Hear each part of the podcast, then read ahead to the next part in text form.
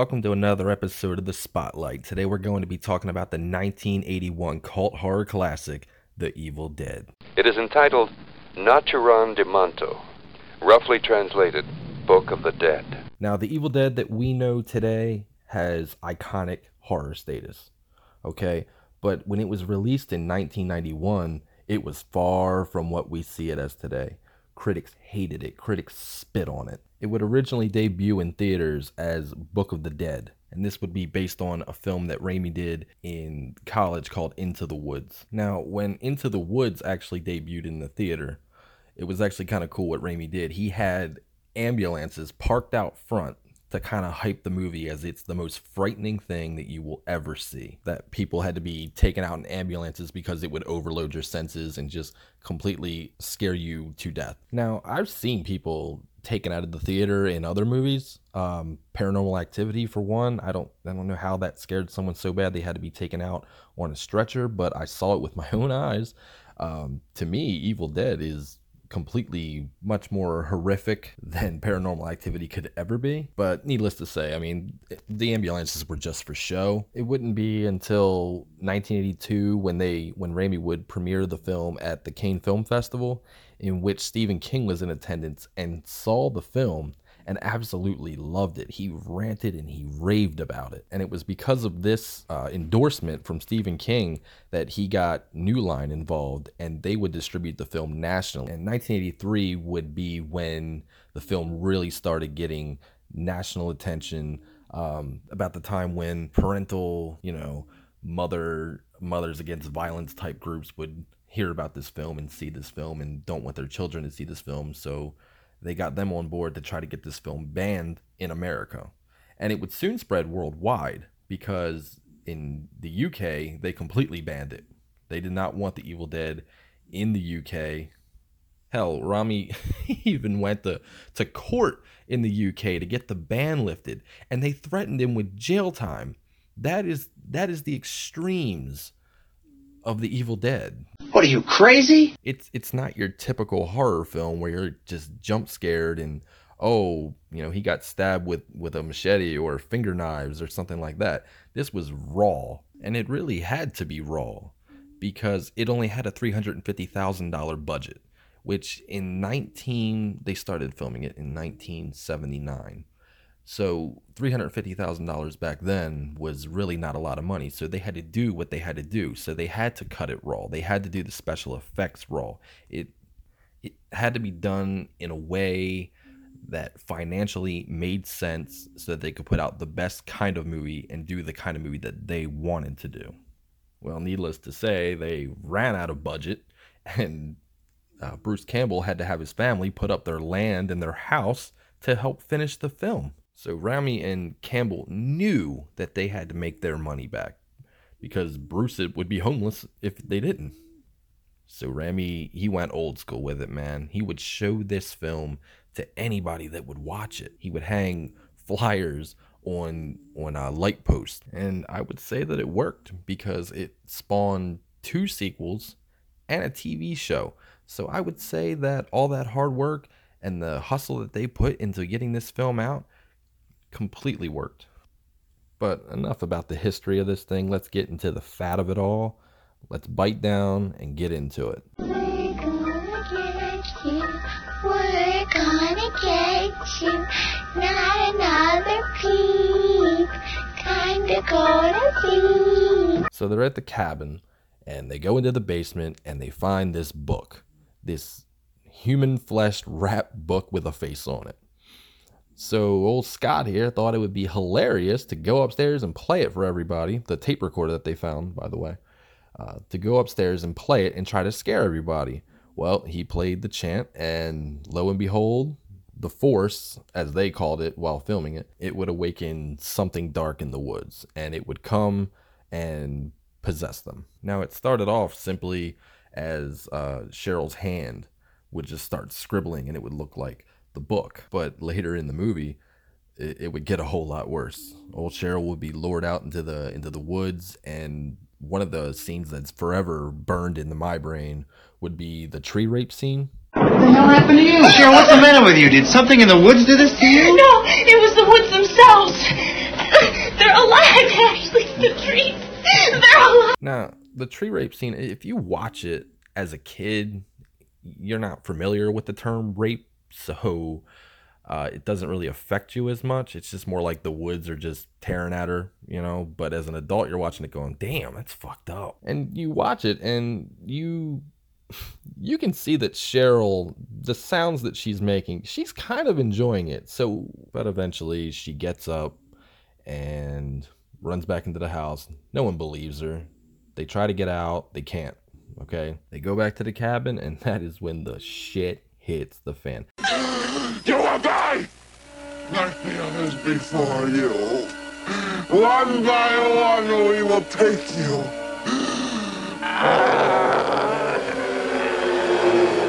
That is when this film goes from 0 to 120 in about 0.2 seconds. And it will not let up until those credits roll. And also, you know, what I like about this film is that it, it takes the safe element completely out of play. Like, you're not safe in the cabin, you're not safe in the woods, you're not even safe in your car, you're safe nowhere. Thus, giving that effect of you're out in the middle of nowhere, ain't nobody gonna save you. You can't even hide in the house to, to save you. And I think that's something that was severely lacking in horror films at the time because, you know, you could even take Halloween, for example. I mean, Laurie hid in the closet. That was kind of her safe zone. Well, he's not going to find me in here. Well, the Force, it's going to find you and it's going to possess you and it's going to tear your soul apart. So once Cheryl's possessed, uh, it, it gets even crazier from there. But the scene that that really sticks with me is Cheryl sticking that pencil in the in in uh, Linda's ankle. It, it gets me every time. It's just I, I get it. It's it's a rubber foot, and but I get it, man. But the practical effects in this film were just outstanding. You know, for the for the budget that they had, it was something spectacular to see. I mean, I think about that scene now, and man, my ankle tingles, and it's not even my foot that got stabbed. So that's just another one of those scenes from this movie that will be forever stuck in my brain. Now, this film really upped the violence level from anything else you had previously seen. Like Texas Chainsaw Massacre was always regarded as one of the most violent films of all time, but I think The Evil Dead took it to a whole nother level. And, and not just the ankle stabbing thing, man. I'm talking about full bodily dismemberment. I fear that the only way to stop those possessed by the spirits of the book is through the act of bodily dismemberment. Up until Evil Dead, you hadn't seen full body dismemberment. This was this was whole new ground that they were walking on. I mean, yeah, you had had films where you know they were stabbed to death, they were cut up. The the levels of violence and gore in this film, there's no there's no wonder why it was banned in so many countries. Uh, a lot of cities in America wouldn't even show it. As a matter of fact, up until 2016, they would not show this film in Germany. It was illegal to own. If you had it, it was contraband. If you had this film in your home and the police raided your house and found this film, you're doing time just for owning The Evil Dead. And it's like as the film progresses, the violence and the gore just keep getting upped and upped and up. It's like a tier system. But this thing is already at the top tier, and now it's trying to create a whole new level. Christ, at times it feels like a, a damn acid trip. It, it just gets so crazy, especially towards the end, towards the climax. Good God, poor Ash. He's just physically and he's he's mentally broken. Oh, you bastards! Why are you torturing me like this? Why? This film did an amazing job of just overloading your senses with not just audio, but insane camera tricks that they did, uh, you know, like the viewpoints that they used and the, the visual effects that they used. I mean, it just, there's nothing like it. And let me go back to the camera work, especially in this film. Uh, It's excellent. I mean, it's great in all three, but for this film especially, because they were desperate and they had to do it with such a budget, such a low budget, that they had to get really creative with how they shot this film to make it different from any other horror film out there. I mean, they rigged cameras on the kayaks. Uh, I think there was even a scene where Sam Raimi drove his bike through the house. They had people running through woods. They had rigs on kayaks. They had overhead views, first person views. I mean, just the way that they shot it was just incredible to me. To my knowledge, no other film has been shot like this, at least not in the horror genre. I mean, there was also a cool special effect that they did that wasn't really a special effect, it was just trick photography. It was really cool how they did it. It wasn't a special effect, it wasn't anything but an overhead view. Like they shot down. They put the, the water on the ground and he put his hand in, and it was just shot above him. I mean, not all of them were effects. I mean, when you saw a lot of them getting beaten around, dragged down steps, hitting with, you know, I mean, they weren't really wood, but the blocks, they still hurt that was really the actors. They were really getting beaten around and slammed around. This film didn't have a budget for stunt doubles, so they had to do everything on their own. I mean, this is just 12 people out in the woods in a cabin that they lived in, by the way, for the entire 12 weeks of shooting. They lived in this cabin. Some of the actors would occasionally get a room in town, get a hotel room to take a break from the cabin. But man, to have to live where you work, that's a nightmare in itself. Now, uh, originally, when they first got to the cabin, there was cow shit throughout the entire cabin. They had to shovel that, and by they, I mean Bruce did most of it, shoveled the shit out of the cabin. And you're thinking, okay, well, they started filming in the summer, but then it got colder. So they're living in this cabin in the winter. There's no heat, there's no electricity. They had a guy cooking that couldn't cook because he was also, uh, what was he? The lighting guy, I think. I think it was the lighting guy. He couldn't cook for shit. So they're basically eating terribly the entire time they're shooting here. Their living conditions are unbearable they're all sleeping on cots. I mean, they they really put in the work here.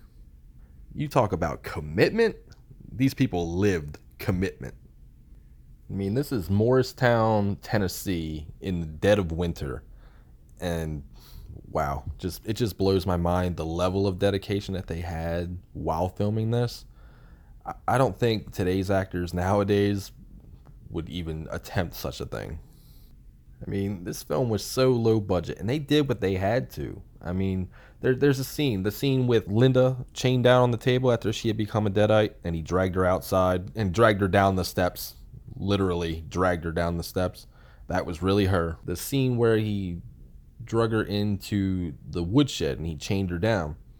The chainsaw that he held he, when he put it to her neck, but he couldn't do it. But the chainsaw was legit real and legit running. So Bruce had to promise Betsy Baker before doing it that I promise I will not drop it. That that's dedication, man. But the level of dedication surely does pay off and the presentation of it is purely perfect. This is a film that it went against the grain, okay? Because in horror tropes before you would have a survivor girl. It would always be a girl and in this film, they flip that shit and let Ash be the survivor guy. But the thing about it is that you don't even think of Ash as going to be the survivor at the beginning of the film. You really don't know who it's going to be until Ash just becomes the lone survivor.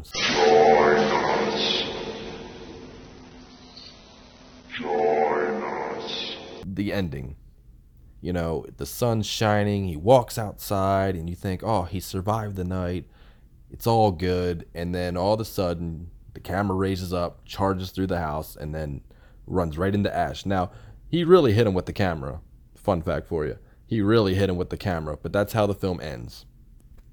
But to have that not so happy ending, after all the mental and physical things that Ash had to endure just to get screwed in the end, uh, just didn't happen. I mean, yeah, yeah, you had it in Friday the 13th. You know, you think about it, she's on the lake, she got her hand in the water, and then all of a sudden, kid Jason pops up. Okay. But then that was just a dream. Uh, Nightmare on Elm Street, you know, it, it pulled the same thing. You know, Nancy's mom gets pulled through the window after she gets locked in the car or whatnot. But again, that's just a dream. This was, I guess, legit, but there are some films like The Evil Dead that will go against the grain and completely do it right. Now, at the time of filming the ending for this, Raimi had no intention on making an Evil Dead 2 or an Army of Darkness or a reboot or anything like that. This was it for him. This was his one shot. He was going to move on to something else. And then he went on to film Crime Wave, and that flopped. So they said, okay, well, let's make Evil Dead 2. So, what I take away from The Evil Dead is that it lasts the test of time. The visual effects still look good. The camera work is still incredible to me. I mean, I've been watching The Evil Dead for God since I was a kid. I rented it from uh, a video store that we had called Video Attractions, and it was like uh, 99 cent rental. So it looked cool, you know, girl getting grabbed by the throat on the cover. I thought that was pretty dope. It had evil, it had dead in the title, so I checked it out, and I ended up falling in love with it. I might have been, uh, I might have been seven. No, no, no, no. I would have been eight or nine at the time when I first picked up Evil Dead uh, and I've been a fan ever since. I, I praise all of its glory. I also take away the fact that it it's one of the few horror films that really just take it to that next level, and, and not just practical effects, but uh, the gore level. Uh, I can appreciate what they were trying to do with the budget that they had, and it's it's inspiring. It really is. It's like saying, "Hey, man, you want to go take this camera and go film a movie? Hey, Sam Raimi did it for the Evil Dead. Why can't we do it? And you know, I one day want to get to the cabin, but unfortunately it burned down years and years and years ago. The only thing left there is the fireplace, and somebody already got the time capsule. So I would like to see the remains of the fireplace, but there's a video on YouTube if you ever want to see what it looks like now. It's completely grown over with trees and leaves and all that. And the only thing left there is a fireplace with a big old hole in it. So, kind of pointless to make my way down to Morristown, Tennessee, break onto private property, and possibly get arrested just to see a fireplace. Soon, all of you will be like me. And then who will lock you up in a cellar? The Necronomicon Ex Mortis, um, still visually pleasing, even in the first one. The second one, they gave it a little animation in the mouth. Uh, but the first one, the first time they show that book, you're just like, damn and it's not just a visual thing it's it's the antagonist of the whole thing you know the tape recorder reads a passage from that book and all this sh- all of it starts because of it and also a big shout out to lionsgate for finally fixing those damn blue boxes that were on my dvds all those years ago. They took them out and made them black made them look good Thank you, Lionsgate. And I think that's going to wrap it up for this episode on The Evil Dead. You can send your tweets, good or bad, don't matter. Send them to me on Twitter at 8BitRay. You can catch us on Instagram at Gorilla Brain underscore because some asshole got Gorilla Brain straight off the bat. And just thank you. Thank you all for listening.